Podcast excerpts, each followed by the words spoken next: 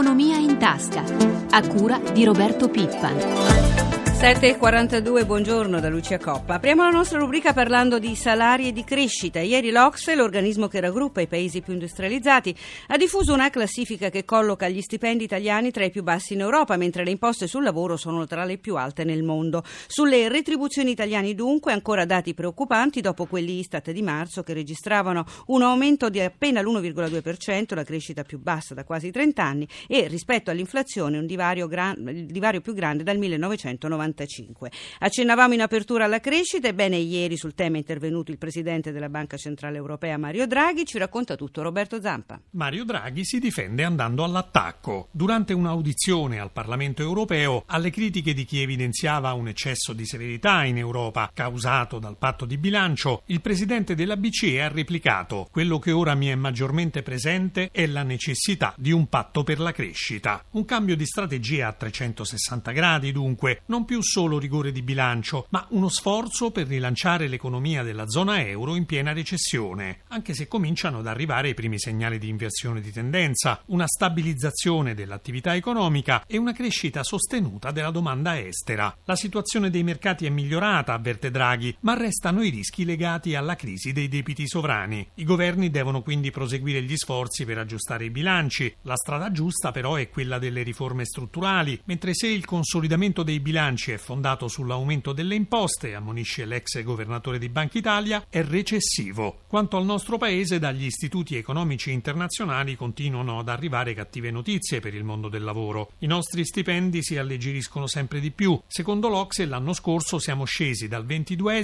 al 23 posto per retribuzione netta tra i 34 componenti dell'Organizzazione di Parigi. La retribuzione netta in Italia è pari a 25.150 dollari l'anno contro i 27.100 della media OXE e i 26.000 della media europea. Inoltre l'Italia è sesta nella classifica OXE per il peso delle tasse sui salari. Nel 2011 il cuneo fiscale è salito da noi al 47,6% dal 47,2% dell'anno precedente, ben oltre la media OXE del 35,3%. E noi siamo ora collegati con il professor Giorgio Lunghini che insegna economia politica allo IUS di Pavia. Professore, buongiorno. Buongiorno. Allora, l'abbiamo sentito, l'Italia scende ancora nella classifica OXE sui salari, diventa ventitreesima, mentre sale al sesto posto per pressione fiscale sul lavoro. Quanto può reggere questa situazione e quanto può pregiudicare la crescita? Eh, non può reggere a lungo per ovvie ragioni di equità distributiva a favore dei lavoratori, ma soprattutto per le conseguenze sulla crescita. Bassi salari significano bassi consumi, dunque bassa domanda effettiva, dunque bassa crescita. Andiamo ora a Mario, Dar- a Mario, Draghi. Il presidente della BCE dice che è il momento di passare dal patto di bilancio al patto di crescita da attuare con meno tasse e riforme strutturali. Secondo lei come si spiega questo cambio di strategia e perché proprio adesso? A mio parere si spiega in, con due ragioni. Eh, una che la formazione culturale di Draghi è quella di un keynesiano. Un keynesiano pensa che il rigore sia una cosa buona ma entro certi limiti perché rischia di diventare rigore mortale, che in una situazione come questa la cosa più importante di tutte è eh, la ripresa della crescita. Eh, il rischio dell'Europa, in particolare del nostro Paese, è che la recessione si trasformi in una depressione, che è una cosa ovviamente ancora più grave, e quindi è indispensabile passare appunto da un patto soltanto fiscale a un patto per la crescita, come d'altra parte chiedono gli Stati Uniti all'Europa eh, come chiede il mondo e come chiedono gli investitori. Gli investitori verranno in Italia ed in Europa solo se, oltre all'equilibrio di bilancio, c'è una ragionevole crescita.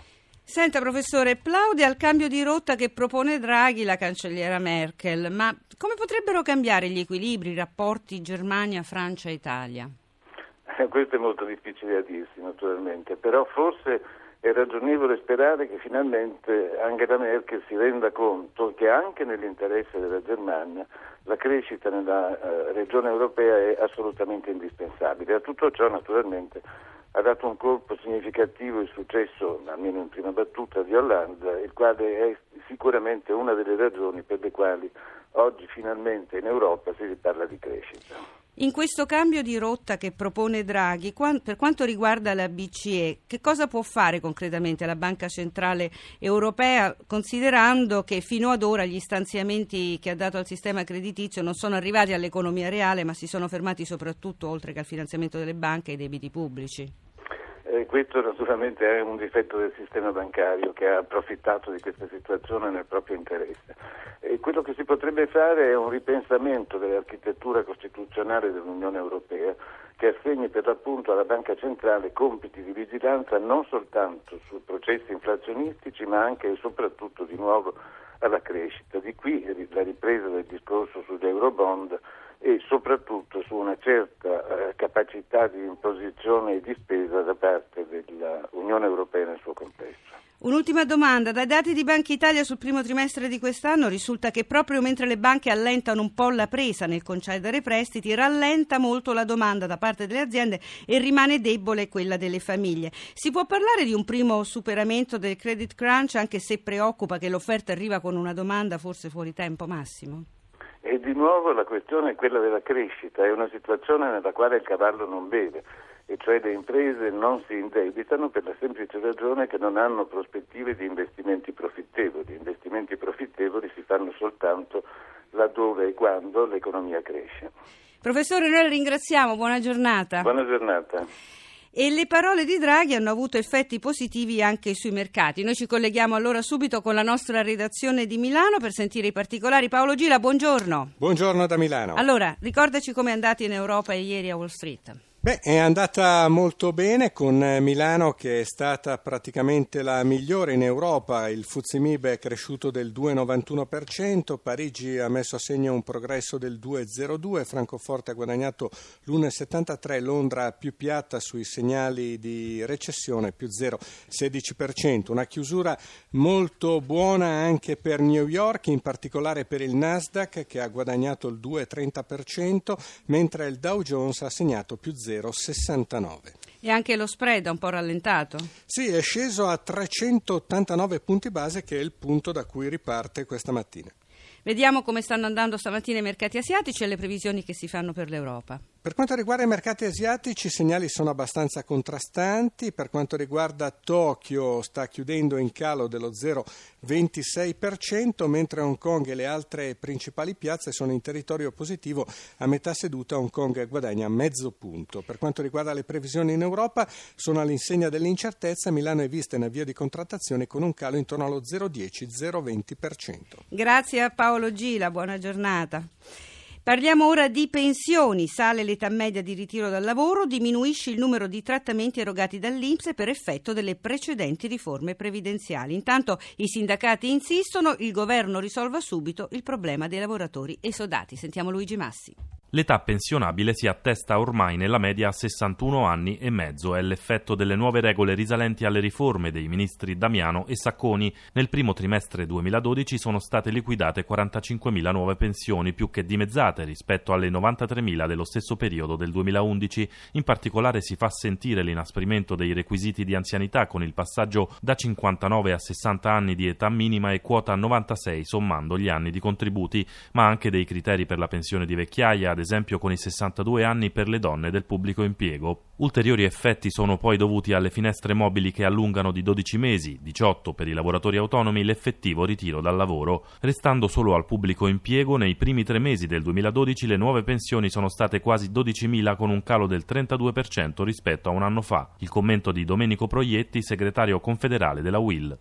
Conferma di quello che avevamo detto. Il sistema era già in equilibrio prima degli interventi di dicembre. A dicembre si è fatto una grande operazione per fare cassa sulle spalle dei lavoratori e dei pensionati perché non si sono voluti tagliare altre poste di bilancio improduttive. Tutto ciò al netto degli effetti della riforma Fornero che si noteranno solo dal 2013. Esattamente, per questo noi chiediamo che una parte di queste risorse che sono state tolte dal sistema previdenziale siano rimesse all'interno del sistema, intanto per affrontare il tema degli esodati, sui quali abbiamo chiesto un incontro al governo e ci aspettiamo una convocazione al più presto. Abbiamo fatto qualche calcolo. Dal bilancio previsionale INPS per il 2012 risulta una spesa previdenziale complessiva di 178 miliardi in aumento dai 174 miliardi e mezzo del 2011. Stando a questi dati e alla spesa media per pensioni, circa 11.000 euro l'anno, si possono stimare a spanne risparmi nel primo trimestre per 170 milioni di euro. Se la tendenza rimanesse costante nel corso dell'anno, maggiori risorse per quasi 700 milioni di euro. Ma basterebbero per risolvere il nodo degli esodati e quanti sono sono questi lavoratori? Ancora proietti? Sono sicuramente di più di quelli stimati dal governo. Se eh, rispetto alle stime che sono state fatte allo stesso INPS siamo intorno ai 150.000, è evidente che occorrono diverse risorse, occorre qualche miliardo di euro, ma questi soldi erano stati presi dal sistema previdenziale e possono utilmente essere rimessi dentro per risolvere il problema di queste persone, perché altrimenti rischiano di avere un futuro molto negativo.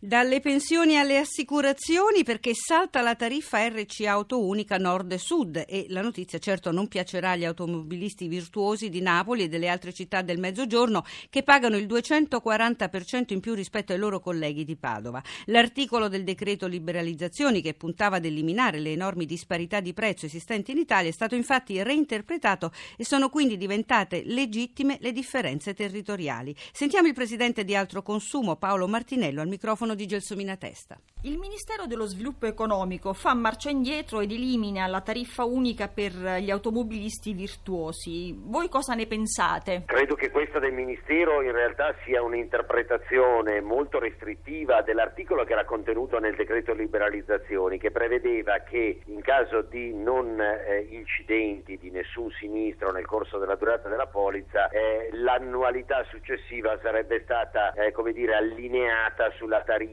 più conveniente eh, per l'automobilista, eh, tenendo conto delle tariffe in vigore. Quindi si pensava ad una possibile tariffa unica nazionale eh, per gli automobilisti virtuosi, in realtà non sarà così, quindi continueranno ad esserci anche per gli automobilisti virtuosi forti differenze tra eh, zone e province eh, a seconda dei parametri non sempre giustificati dall'effettiva rischiosità. Secondo l'esecutivo motivo la riduzione delle tariffe dipenderà dal fatto che ci saranno meno frodi, meno truffe ai danni delle compagnie. Lei è d'accordo? Io sono convinto che le frodi non si combattono con certi strumenti eh, deboli, occorre soprattutto che ci sia la volontà delle compagnie, innanzitutto dovrebbe essere eh, interesse loro prima che chiunque altro. Le compagnie hanno avuto facile gioco a scaricare i maggiori costi derivanti dalle frodi sulle tariffe, alla fine chi pagano sono gli assicurati. Si tratta di fare ancora molto contro le frodi in Italia dove ce ne sono più della media. La Confagricoltura lancia l'allarme, la contraffazione del Made in Italy agroalimentare ha ormai raggiunto cifre insostenibili. Proprio oggi il ministro delle politiche agricole, alimentari e forestali Mario Catania si recherà a Lussemburgo per prendere parte al Consiglio dei ministri dell'agricoltura e della pesca e al centro del dibattito ci sarà la riforma della politica agricola comune. Ma torniamo al problema della contraffazione. Il punto lo fa lo stesso presidente di Confagricoltura Mauro Guidi, lo ha intervistato Marco Sabene. Stiamo parlando di cifre assolutamente rilevanti, di 60 miliardi di euro a livello mondiale, quindi una dinamica che assolutamente testimonia d'altro canto anche la qualità delle nostre produzioni. Quali sono le aziende maggiormente coinvolte in questo fenomeno? Andiamo a colpire un po' tutti i settori, soprattutto i settori dei trasformati. Parliamo di formaggio, di vino, il prosecco è un esempio eclatante. Dobbiamo lavorare molto anche all'interno della comunità europea perché spesso ci focalizziamo sul resto del mondo. Proprio in questo senso la PAC